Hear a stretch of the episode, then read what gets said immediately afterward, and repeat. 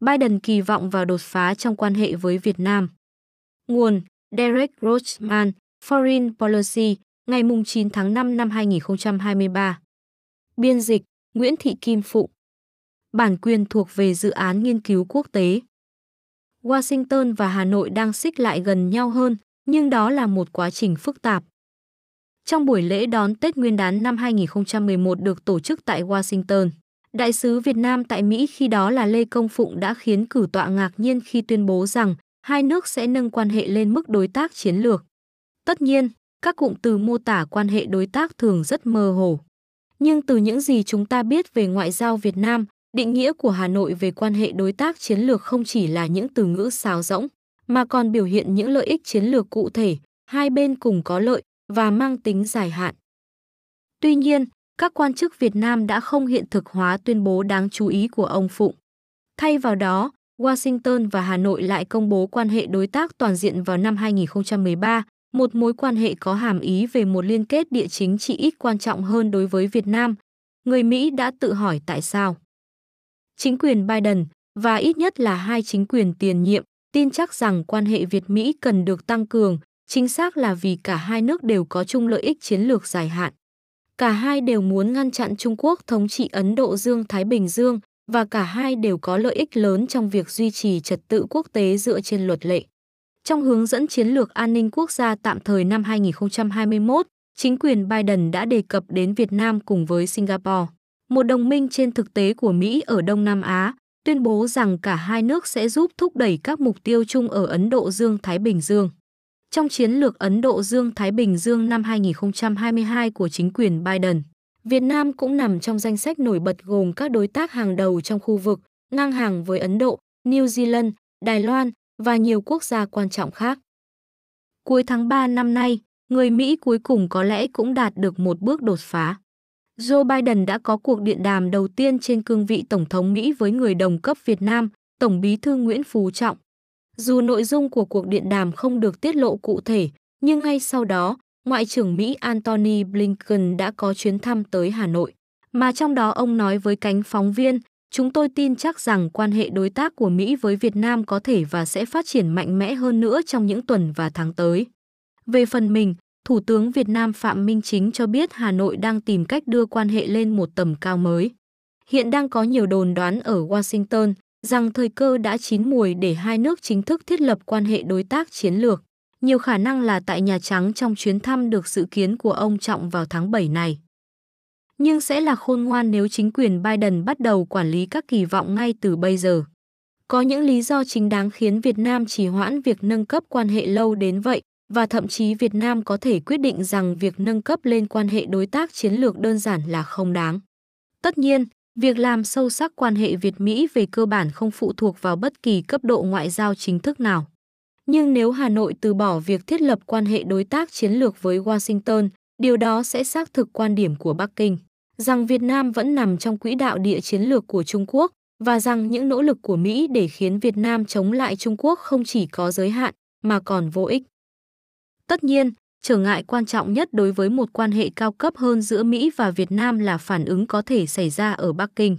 Xuyên suốt lịch sử lâu dài của mình, Việt Nam đã nhiều lần bị nước láng giềng phương Bắc xâm lược, gần đây nhất là vào năm 1979, nhưng lại không muốn làm Bắc Kinh phật lòng một cách không cần thiết. Dù quan hệ đối tác với các nước khác chắc chắn là rất quan trọng để giúp Việt Nam cân bằng lại Trung Quốc, nhưng người Việt Nam vẫn nằm lòng câu ngạn ngữ cổ Trung Quốc, nước xa không cứu được lửa gần. Nói cách khác, Việt Nam không thể trông cậy vào các đối tác ở xa để giúp giải quyết các vấn đề với Trung Quốc. Sau cùng, chỉ có Việt Nam mới có thể đảm bảo rằng quan hệ song phương sẽ giúp họ tránh được khó khăn. Theo quan điểm của Hà Nội, việc nâng quan hệ Việt-Mỹ lên mức đối tác chiến lược đơn giản là sẽ gây rắc rối. Sau chiến tranh Việt-Trung đẫm máu năm 1979, Hà Nội và Bắc Kinh đã bình thường hóa quan hệ năm 1991 và như một phần trong thỏa thuận giữa hai bên. Việt Nam đã tự đặt ra giới hạn cho các cam kết an ninh trong tương lai của chính mình để xoa dịu các nhà lãnh đạo Trung Quốc. Ban đầu được gọi là 30, trước khi phát triển thành 40 và một tùy, chính sách quốc phòng thời hậu chiến của Việt Nam cam kết từ bỏ các liên minh quân sự chính thức, các căn cứ quân sự trên lãnh thổ nước này và các hoạt động quân sự nhắm vào một nước thứ ba. Hà Nội có lẽ rất lo rằng việc nâng cấp lên quan hệ đối tác chiến lược với Washington có thể tạo cho Bắc Kinh ấn tượng rằng họ đang thiết lập một liên minh quân sự, từ đó dẫn đến vi phạm 30. Trung Quốc có thể trả đũa mạnh mẽ trước quan hệ đối tác chiến lược Việt-Mỹ, đặc biệt là ở Biển Đông, nơi Trung Quốc và Việt Nam có những tuyên bố chủ quyền trồng lấn đáng kể và Bắc Kinh có sức mạnh quân sự áp đảo để thực thi tuyên bố của mình. Điều này dẫn đến một lý do khác khiến Hà Nội do dự trong việc phát triển quan hệ với Washington, bất chấp các hành động xâm lấn của Bắc Kinh ở Biển Đông. Tình hình tại đây đã tương đối yên ắng kể từ năm 2019, thời điểm Trung Quốc và Việt Nam có đối đầu tại bãi tư chính. Vậy thì tại sao lại phải khuấy động tình hình? Hơn nữa, Hà Nội có thể tin rằng họ đã xử lý mọi chuyện một cách hiệu quả mà không cần sự hỗ trợ của Washington. Sau cuộc đối đầu ở bãi tư chính, Việt Nam đã công bố sách trắng quốc phòng, cam kết không bao giờ đơn phương sử dụng hoặc đe dọa sử dụng vũ lực, chính thức chuyển sang chính sách 4 không như một sự chấn an khác dành cho Bắc Kinh. Họ cũng bổ sung một tùy, theo đó tùy hoàn cảnh, điều kiện cụ thể, Việt Nam sẽ xem xét phát triển quan hệ quốc phòng, quân sự cần thiết, phù hợp với các nước khác. Bằng cách bổ sung một tùy, Hà Nội đã vạch ra liên hệ nhân quả giữa tình hình môi trường an ninh bên ngoài của Việt Nam và các quốc gia mà họ chọn để tăng cường hợp tác quốc phòng. Cách diễn giải hợp lý ở đây là, nếu Trung Quốc tiếp tục hành vi bắt nạt tại Biển Đông, Việt Nam cuối cùng có thể nâng quan hệ với Mỹ lên mức đối tác chiến lược. Xét đến sự ổn định hiện tại thì không có động lực để làm vậy. Nếu cách giải thích này là chính xác, thì Hà Nội sẽ nhận ra việc để ngỏ khả năng nâng cấp quan hệ sẽ hữu ích hơn là thực sự nâng cấp quan hệ. Một lý do khác khiến Hà Nội trần trừ có thể là chính trị trong nước. Trong vài tháng qua, chiến dịch chống tham nhũng của ông Trọng đã loại bỏ một số thành viên cấp cao của Đảng Cộng sản Việt Nam và chính phủ, bao gồm các phó thủ tướng Phạm Bình Minh và Vũ Đức Đam, cùng với Chủ tịch nước Nguyễn Xuân Phúc. Một số nhà quan sát phương Tây lo ngại rằng cuộc thanh trừng này là tin xấu cho quan hệ Việt-Mỹ vì ba quan chức kể trên là những người nghiêng về phía Washington. Quan trọng nhất, ông Trọng đã bổ nhiệm đồng minh bảo thủ trẻ tuổi của mình, Võ Văn Thưởng, thay thế ông Phúc làm chủ tịch nước. Ông Thưởng được cho là ủng hộ Trung Quốc hơn Mỹ và bản thân ông Trọng cũng vậy. Việt Nam khó có thể rời xa Mỹ để hướng tới Trung Quốc vì nước này muốn có quan hệ tốt đẹp với cả hai. Nhưng Hà Nội có thể đang đánh giá nội bộ việc cân bằng giữa hai cường quốc đặc biệt là khi cạnh tranh địa chính trị tiếp tục gia tăng. Tuy nhiên, một lời giải thích khả dĩ khác cho việc Việt Nam không tiến hành nâng cấp quan hệ đối tác chiến lược là bởi vì quan hệ Việt-Mỹ thực chất đã vận hành ở cấp độ chiến lược, dù không được gọi tên chính thức như vậy. Chẳng hạn, Việt Nam đã ngầm ủng hộ chiến lược Ấn Độ Dương-Thái Bình Dương của Mỹ. Trong những năm gần đây, họ đã nhận được thêm hỗ trợ về ngoại giao và kinh tế, cũng như trang thiết bị quân sự và huấn luyện, để đối phó với Trung Quốc. Với những giới hạn của một chính sách quốc phòng nghiêm ngặt, thì Việt Nam sẽ thu được gì từ việc nâng cấp quan hệ đối tác? Hầu như bất cứ điều gì mà quân đội Mỹ muốn làm và đã làm, ví dụ ở Philippines, chẳng hạn như tiếp cận các căn cứ của Việt Nam để giúp nước này đối phó tốt hơn với các tình huống bất ngờ ở Biển Đông, hoặc huấn luyện chung về các chiến dịch tác chiến chống lại một quốc gia thứ ba, đều có thể vi phạm 40.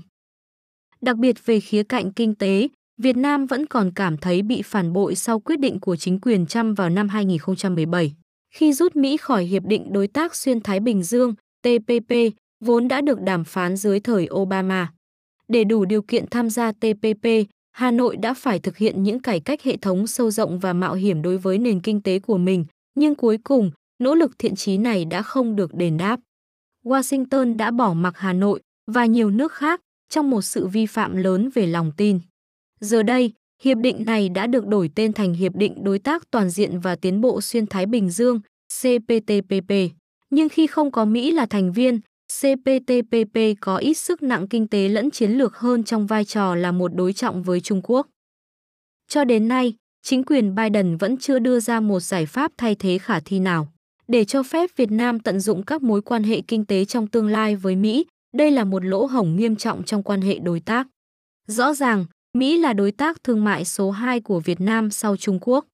Nhưng việc chính quyền Trump rút khỏi TPP không chỉ khiến các nhà lãnh đạo Việt Nam bối rối và thất vọng, mà còn khiến họ đặt câu hỏi về quyền lực lâu dài của Washington trong khu vực, đặc biệt là khi vị thế của Bắc Kinh về kinh tế và các khía cạnh khác đang ngày càng lên cao. Cuối cùng, Ai cũng biết rằng ông Trọng từng bị đột quỵ vào năm 2019 và có lẽ không đủ khỏe để bay thẳng từ Hà Nội đến Washington vào tháng 7. Điều này đã tạo ra một vấn đề hậu cần và cuối cùng là một vấn đề chính trị, thật khó để hình dung ai trong giới lãnh đạo Việt Nam. Ngoài ông Trọng, sẽ có thể công bố một quyết định có tầm quan trọng về chính trị và chiến lược như nâng cấp quan hệ với Mỹ. Thật vậy, những chuyên gia bình luận của Việt Nam gần đây đã gắn khả năng nâng cấp quan hệ với sự hiện diện của ông Trọng tại Nhà Trắng. Xét đến lợi ích chiến lược thu về, Biden tất nhiên có thể đến thăm Việt Nam, nhưng hiện vẫn chưa có kế hoạch cụ thể nào cho chuyến đi đó. Bỏ qua tất cả những trở ngại kể trên, vẫn có nhiều tín hiệu đáng khích lệ phát đi từ Hà Nội, rằng việc nâng cấp quan hệ nhiều khả năng sẽ xảy ra, ngay cả khi không phải là vào mùa hè này, như Washington hy vọng. Tuy nhiên, thực tế là Hà Nội vẫn tiếp tục cố tình mơ hồ và không bình luận công khai về quan hệ đối tác chiến lược, có lẽ là nhằm cho phép mình có một số khoảng trống. Việt Nam hiểu rằng Mỹ đã muốn nâng cấp quan hệ suốt thời gian dài và để xoa dịu Washington và hưởng lợi từ sự hỗ trợ của Mỹ để đối phó với Bắc Kinh, Hà Nội chí ít cũng nên bắt đầu đàm phán. Việt Nam có lẽ sẽ thấy hoàn toàn ổn nếu cứ kéo dài thời gian đàm phán, tránh đưa ra quyết định cuối cùng hoặc thậm chí từ bỏ thỏa thuận. Né tránh thực ra là một đặc điểm chứ không phải một lỗi trong quá trình ra quyết định của Việt Nam. Chính quyền Biden nên quản lý các kỳ vọng bằng cách duy trì sự hoài nghi cho đến khi bất kỳ thỏa thuận mới nào được ký kết.